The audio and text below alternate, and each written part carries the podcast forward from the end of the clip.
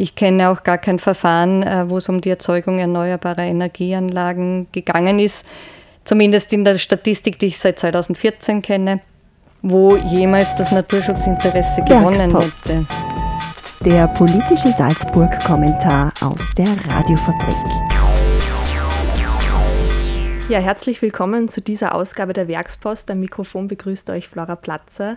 Unser Thema heute ist der Naturschutz in Salzburg. Die Landesregierung plant ja gerade eine Änderung des Salzburger Naturschutzgesetzes und des Landesumweltanwaltschaftsgesetzes. Das hat für Beschwerden von Naturschutzorganisationen, Wissenschaftlerinnen und allen neuen österreichischen Umweltanwältinnen gesorgt. Das Ganze sei ein massiver Eingriff in die Rechte der Natur und die Verteidigung dieser Rechte. Wir sprechen heute darüber, was sich beim Naturschutz in Salzburg ändert, was mit diesem Eingriff versprochen wird und auch was an diesen Versprechungen dran ist. Dazu begrüße ich heute bei uns im Studio Gisel Schaufler. Sie ist die Salzburger Landesumweltanwältin. Liebe Gisel, danke fürs Kommen zu uns ins Studio. Hallo und danke auch für die Einladung. Seit 1985 gibt es die Landesumweltanwaltschaft, kurz LUA. Gegründet wurde sie unter Wilfried Haslauer Senior. Was ist denn die Landesumweltanwaltschaft, liebe Gisel, und was sind so die Aufgaben von ihr? Ja, also die Landesumweltanwaltschaft, eh, wie du schon angesprochen hast, gibt es seit den Mitte, Ende 80er, 1980er Jahre. Sie wurde damals eingeführt, noch nach den Zeiten von Besetzung der Hainburger Au. Also die beiden frühesten Umweltanwaltschaften waren eben in Niederösterreich und in Salzburg. Damals war ursprünglicher Gedanke eben, diese ganzen Umweltbewegungen kanalisieren zu können, um diese Proteste nicht mehr zu haben. Aber die Umweltanwaltschaften haben sich natürlich weiterentwickelt im Laufe der Jahre, Jahrzehnte und auch aufgrund der sich ändernden Gesetzgebung und auch ja, des sich ändernden Rechts. Das heißt, derzeit ist die Landesumweltanwaltschaft, sagt eh auch schon der Name, Anwältin für Umwelt, Natur und Arten und ist eben hauptsächlich in Naturschutzverfahren dazu da, der Natur eine Stimme zu geben. Das heißt, als Vertreterin der Natur aufzutreten, um in diesen ganzen Verwaltungsverfahren, in denen Projektwerbe ihre Eigeninteressen vertreten, nachvollziehbarerweise, und die Behörde zu entscheiden hat, ist eben auf der anderen Seite der Natur eine Anwältin beiseite gestellt, die eben dann diese Interessen vertreten soll, weil die Natur kann ja nicht für sich selbst sprechen. Es gibt ja viele Veränderungen beim Naturschutzgesetz und beim Landesumweltanwaltschaftsgesetz. Was würdest du sagen, sind die größten und gravierendsten Änderungen, die den Naturschutz in Salzburg betreffen? Ähm, also ich finde eigentlich dieses, die ganze Zusammenschau dieses aktuell vorgelegenen Gesetzesentwurfs ist eigentlich eine massive Verschlechterung für die Natur und zwar geht es eben dabei darum, anderen öffentlichen Interessen ein viel stärkeres Gewicht zu geben gegenüber den Interessen am Naturschutz. Es wird argumentiert mit Verfahrensbeschleunigung und Klimaschutz bzw. Energiewende. Es gibt aber auch einige Bestimmungen, die sich nicht auf die Verfahren mit erneuerbaren Energien beschränken, sondern alle Naturschutzverfahren umfassen sollen. Und da ist eben die Abschwächung des öffentlichen Interesses am Naturschutz gegenüber anderen öffentlichen Interessen. Dann äh, ist in Zusammenschau damit auch der automatische und unwiderlegbare Vorrang für Anlagen zur Erzeugung erneuerbarer Energie ein wesentlicher Einschnitt, weil davon nicht einmal Schutzgebiete ausgenommen sind, also auch Naturschutzgebiete, geschützte Landschaftsteile, Naturdenkmäler, geschützte Lebensräume können gegenüber erneuerbaren Energieinteressen gar nicht gewinnen. Und das ist in Zusammenschau mit den restlichen Bestimmungen vom Naturschutzgesetz eben auch schlimm, weil für Anlagen erneuerbarer Energien auch keine Kompensationen geleistet werden müssen. Also es müssen nicht woanders irgendwelche ähm, Lebensräume wieder verbessert werden oder irgendwelche Maßnahmen getroffen werden, um diese Eingriffe in einer gewissen Art und Weise auszugleichen. Und ja, und das, was die Landesumweltanwaltschaft selbst betrifft, ist natürlich, dass das Revisionsrecht der Landesumweltanwaltschaft wegfallen soll, eben in Verfahren zur Erzeugung erneuerbarer Energien was auch nicht nachvollziehbar ist, weil wir ja nicht andauernd Revisionen machen gegen Anlagen zur Erzeugung erneuerbarer Energien, sondern das die absolute Ausnahme darstellt. Insgesamt in den Verfahren stellt eine Revision, also das heißt der Gang zum Höchstgericht, die absolute Ausnahme dar. Also das sind ja wenige Prozent der Verfahren, mit denen wir überhaupt zu tun haben, weil wir haben 800 Verfahren pro Jahr, die über unseren Schreibtisch laufen, in 400 Verfahren, in denen wir uns näher einbringen. Davon 15, die wir über Beschwerde beim Landesverwaltungsgericht oder Bundesverwaltungsgericht überprüfen lassen und dann wirklich nur vereinzelt Revision beim Höchstgericht machen. Also 2023 hatten wir zum Beispiel noch gar keine Revision zum Höchstgericht gemacht. Und das ist natürlich, man könnte dann auch denken, wenn man es eh nicht verwendet, dann braucht man es auch nicht. Aber das ist natürlich auch ein Problem, weil eben die Gleichheit im Verfahren nicht gegeben ist dann zwischen den Parteien, also auf einer Seite zwischen dem Projektwerber und auf der anderen Seite zwischen den Vertreterinnen der Natur. Und was ich vielleicht noch zuvor dazu sagen wollte, ist, diese Beschwerden und Revisionen betreffen ja nicht unbedingt oder nur ganz vereinzelt Anlagen zur Erzeugung erneuerbarer Energie. Also das war im Jahr 2021 und 2022 gab es ja nur diese eine Beschwerde bzw. Revision gegen das Kraftwerk Stegenwald. Es gab auch andere Wasserkraftwerke, die bewilligt wurden und in denen die Umweltanwaltschaft keine Einsprüche gemacht hat. Vielleicht gehen wir noch mal kurz auf den Punkt des öffentlichen Interesses ein. Das ist ja auch eine sehr gravierende Änderung.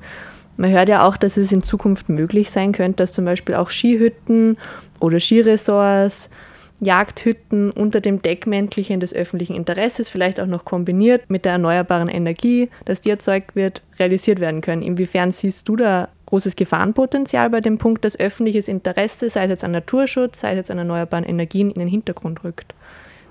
Ja, es hat schon, also dieser Gesetzesänderungsentwurf hat natürlich das Potenzial, dass man aufgrund des Wegfalls der Unmittelbarkeit, also auf die Maßnahmen, vielleicht um das zu erklären, bisher mussten Maßnahmen, um im öffentlichen Interesse gegen den Naturschutz abgewogen zu werden und bewilligt werden zu können, besonders wichtigen öffentlichen Interessen unmittelbar dienen. Das heißt, bei einem Kraftwerk, das dient unmittelbar der Erzeugung erneuerbarer Energie und war daher auch bisher ein besonders wichtiges öffentliches Interesse, das abgewogen werden konnte, weil auch die Unmittelbarkeit gegeben ist. Aber wenn ich zum Beispiel ein Skigebiet habe und das begründe mit mehr Arbeitsplätzen oder mehr Wertschöpfung in der Region und so weiter, dann ist das oft ein mittelbares Interesse und ein Nebeneffekt vom eigentlichen Hauptzweck oder Hauptinteresse, äh, wenn ich eine Skigebietserweiterung mache oder zum Beispiel einen Speicherteich, den ich ja vorrangig dazu mache, um das Skigebiet zu beschneien aber nicht vorrangig, um Arbeitsplätze zu schaffen. Und wenn ich jetzt diese Unmittelbarkeit herausnehme, dann können die unterschiedlichsten Antragsteller natürlich ähm, wieder viel mehr andere Interessen einbringen, die dann im Verfahren abgewogen werden können. Dadurch tritt halt immer mehr das Interesse am Naturschutz. Das muss man ja auch dazu sagen, dass ja ebenfalls ein öffentliches Interesse ist. Ein öffentliches Interesse deshalb, weil Naturschutz für die Allgemeinheit weil die Natur für die Allgemeinheit geschützt wird, ähm, weil sie ja unsere Lebensgrundlage darstellt, weil wir sie ja brauchen. Wir brauchen sie eben für Reinigung von Luft und Wasser, wir brauchen sie für Bestäubung, für unsere Rohstoffe, also für unsere Ernährung, auch zur Prävention von Krankheiten und so weiter. Also die Natur bringt uns ja ganz, ganz viele Leistungen, die für das Überleben der Menschen, der Menschheit notwendig sind. Und deswegen ist Naturschutz im öffentlichen Interesse. Und bisher konnte halt nicht alles gegen dieses Interesse am Naturschutz abgewogen werden, weil eben diese Hürde vorhanden war mit dieser Unmittelbarkeit. Wenn man das weglässt, dann eröffnet man halt für diese Ausnahmeverfahren viel, viel mehr Möglichkeiten. Im Regierungsübereinkommen hört man ja auch oder liest man die Aussage, dass bisher der Naturschutz über allen anderen öffentlichen Interessen gestanden ist. Das ist jetzt eh schon ein bisschen angesprochen. Inwiefern stimmt das? Das kommt vielleicht aus dem Gesetz heraus. Im Naturschutzgesetz, äh, jedes Gesetz, jedes Materiengesetz hat immer am Anfang seine Zielbestimmungen. Und in der Zielbestimmung des Naturschutzgesetzes steht natürlich drinnen, dass man in der Materie des Naturschutzverfahrens davon ausgehen kann, dass dem Naturschutz natürlich ein hohes öffentliches Interesse zuerkannt werden kann.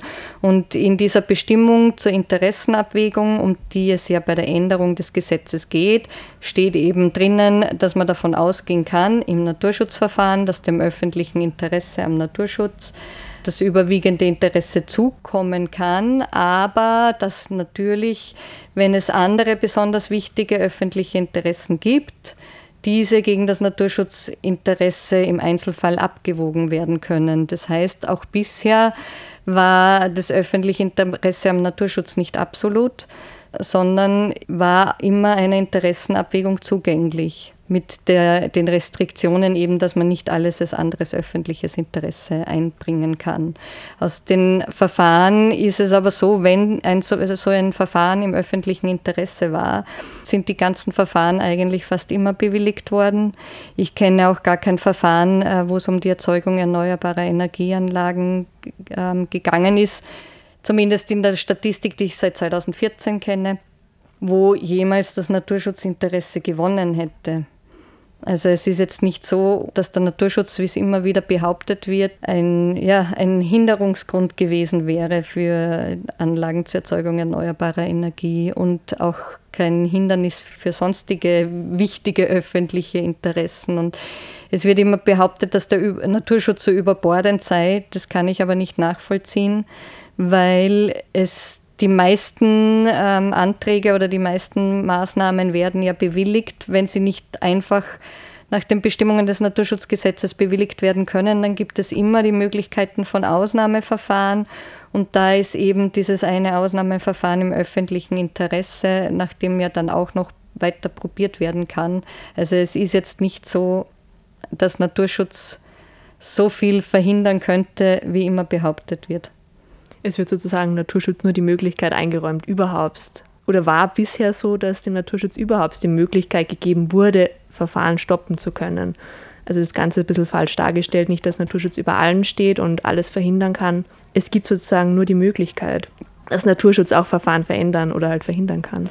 Also im Naturschutzverfahren es geht schon, also schon grundsätzlich darum, dass gewisse Gebiete oder gewisse Lebensräume oder gewisse Arten geschützt werden und natürlich nicht komplett alles bewilligungsfähig ist, aber weil prinzipiell, wenn jetzt irgendwas gar nicht möglich ist, dann wird die Behörde dem Antragsteller ähm, auch schon am Anfang sagen, dass es eventuell aussichtslos ist.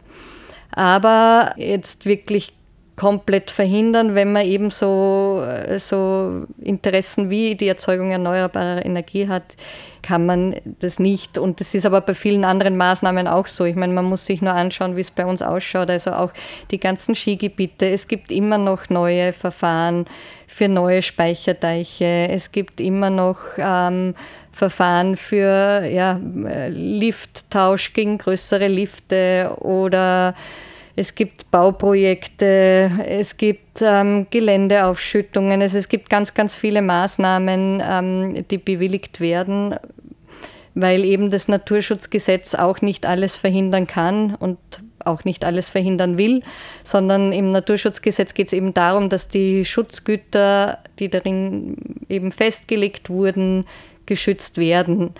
Wenn diese betroffen sind, dann wird es etwas schwieriger. Wenn diese nicht betroffen sind, dann kommt es ohne dies zu einer Bewilligung. Und ansonsten gibt es halt eben immer diese Ausnahmemöglichkeiten, entweder im Verfahren mit Ausgleichsmaßnahmen, das heißt, ich mache für, also ich beantrage, dass ich zwar einen Eingriff machen darf und dafür woanders eine Verbesserung herstellen darf, oder eben ich beantrage die Maßnahme im öffentlichen Interesse in der Abwägung. Du hast es eh schon angesprochen, es wird ja einiges auch versprochen. Also die Eingriffe sind ja recht groß, aber die Regierung verspricht sich auch einiges damit oder verspricht der Bevölkerung einiges damit. Mir sind da drei Punkte vor allem aufgefallen, eben Klimaschutz, Verfahrensbeschleunigung und weniger Doppelgleisigkeiten. Vielleicht gehen wir die mal der Reihe nach mhm. durch, was da dran ist an diesen Rechtfertigungen oder Versprechungen. Inwiefern gibt es mehr Klimaschutz durch diese Maßnahmen? Also in den Erläuterungen wird ja auch mit Klimaschutz argumentiert und wird ja auch argumentiert, ich meine, steht ja außer Frage, dass wir umsteigen müssen auf erneuerbare Energien, dass wir aus dem fossilen Energieverbrauch aussteigen müssen. Die Frage ist nur, wie kann man das schaffen, dass es auch sinnvoll ist und auch im Sinne des Klimaschutzes erfolgen kann. Und was jetzt den derzeitigen Gesetzesentwurf betrifft, kommt es nicht zu einer sinnvollen Steuerung, Standortsteuerung zur Erzeugung äh, erneuerbarer Energie. Denn äh, nachdem ja nicht einmal Schutzgebiete oder intakte Lebensräume von diesen Anlagen ausgenommen werden, kann es natürlich zu äh, kontraproduktiven Ergebnissen kommen. Eben zum Beispiel, wenn ich die Anlagen in ein Moor hineinbaue, wird ja nicht einmal untersucht, ob durch die Zerstörung des Moores eventuell mehr CO2 freigesetzt oder Kohlenstoff freigesetzt wird, als eingespart wird. Und es gibt eben, es ist keine Prüfung vorgesehen, ob ähm, auch die Maßnahme im Sinne des Klimaschutzes sinnvoll und zielführend ist. Was auch beim Thema Klimaschutz in diesem Gesetzesentwurf vergessen wird, ist, ähm, dass wir auch für den Klimaschutz und die Klimawandelanpassung ähm, intakte Lebensräume brauchen. Einerseits brauchen wir sie, weil intakte Lebensräume widerstandsfähiger sind, also anpassungsfähiger sind äh, gegen den Klimawandel, den wir gar nicht mehr aufhalten können. Und andererseits, weil ja intakte Ökos Ökosysteme auch große Kohlenstoffspeicher darstellen und Kohlenstoff, der eigentlich freigesetzt wird, wenn diese Lebensräume zerstört werden und diese, diese Gesamtsicht, also dieser Gesamtblick fehlt mir in dem Gesetzesentwurf. Genau, kommen wir als nächstes zur Verfahrensbeschleunigung. Der Landesumweltanwaltschaft, der LUR, wird ja auch öfter vorgeworfen, Verhinderer oder Verzögerer zu sein, vor allem auch bei Projekten für erneuerbare Energien, Stichwort Stegenwald. Inwiefern gibt es Verfahrensbeschleunigung durch diese Maßnahmen? Also ich kann mir keine Verfahrensbeschleunigung dadurch vorstellen. Also gegen Anlagen zur Erzeugung erneuerbarer Energien, seit ich die Statistik kenne, seit 2014, hat die Umweltanwaltschaft eigentlich nur beim Kraftwerk Stegenwald Beschwerde und Revision erhoben. Und das war aus einem ganz bestimmten Grund, weil seit den 90er Jahren feststeht, dass dieser Bereich um Stegenwald einer der höchstwertigsten Bereiche ähm, der Salzach darstellt. Es gab in den 1990er Jahren auf breiten Konsens die Gesamtuntersuchung Salzach, wobei sich eben herausgestellt hat, dass, dass die höchstwertigsten Bereiche ähm, von der mittleren Salzach eben der Bereich um Stegenwald ist und der unteren Salzach die Salzachauen sind. Und die Salzach ist ohne dies bereits unterbrochen durch viele Kraftwerksketten. Und eben in diesem Bereich Stegenwald war noch die letzte freie Fließstrecke vorhanden. Das heißt, ähm, Fließstrecke bedeutet, dass das Wasser sich noch bewegt und fließt äh, und nicht in einem aufgestauten Bereich ist, wie es hinter einem Kraftwerk normalerweise der Fall ist, beziehungsweise ähm, dann eine Restwasserstrecke hat, wo weniger Wasser drinnen ist. Und an diesen Lebensraum sind halt ganz viele unterschiedlichste Tierarten angepasst, die aber auch angewiesen sind auf dieses Fließgewässer. Es war auch im Verfahren von den Amtssachverständigen bestätigt, ähm, dass das Interesse, also das Interesse am Naturschutz, das öffentliche Interesse am Naturschutz für den Erhalt ähm, dieser Fließgewässerstrecke extrem hoch bzw. sehr hoch ist und auch von der Amtssachverständigen des Gewässerschutzes ähm, kam die Aussage eben, dass dieser Bereich eben der letzte ist der mittleren Salzach, wo sich wieder ein gewässertyp spezifischer Fischbestand etablieren kann. Also es ist hier um einen ganz besonderen Bereich gegangen. Und wenn man sich das, diese Regelung im Naturschutzgesetz bisher anschaut, wie es eben bisher auch war, war eigentlich das Thema Stegenwald eines, na, wenn, wenn, wo das öffentliche Interesse am Naturschutz überwiegen könnte an der Anlage zur Erzeugung erneuerbarer Energie, dann könnte das eigentlich nur bei Stegenwald sein, wo amtssachverständig festgestellt wurde, wie extrem hoch und höchstwertig das Interesse eben am Erhalt dieser Strecke ist. Das ist aber eben wie gesagt, das Einzige, äh, in dem wir seit 14 Revision gemacht haben. Es gibt viele andere Wasserkraftwerke, ähm, in denen wir keine Beschwerde gemacht haben, keine Revision gemacht haben. Und äh, deshalb ist dieser Vorwurf der Verzögerung und Verhinderung eigentlich für mich nicht nachvollziehbar bzw. nicht haltbar. Außerdem haben wir im Verfahren immer Stellungnahmefristen von im Durchschnitt zwei Wochen. Wenn das Verfahren etwas komplizierter ist, können es auch drei oder vier Wochen sein, aber es ist immer begrenzt und wenn wir innerhalb dieser Fristen keine Einwendungen machen, dann dann, also es heißt, dann tritt Präklusion ein, das heißt, wir können diese Einwendungen dann später auch gar nicht mehr machen. Und wenn es dann ähm, zum Bescheid und Beschwerde bzw. Revision kommt, das sind auch Fristen. Also für Beschwerdefrist, das sind vier Wochen, Revisionsfrist sind sechs Wochen. Ja, also das Thema der Verzögerung oder dieser Vorwurf der Verzögerung, der ist, den, den kann ich nicht ähm, bestätigen, weil es gar nicht geht, etwas dadurch zu verzögern. Du hast die Amtssachverständigen schon angesprochen, kommen wir jetzt noch zum Thema Doppelgleisigkeiten, doppelte Zuständigkeiten. Es wird ja oft behauptet, fälschlicherweise, dass die LUA eine Behörde ist. Was ist jetzt daran? Inwiefern gibt es weniger Doppelzuständigkeiten, wenn man die LUA schwächt?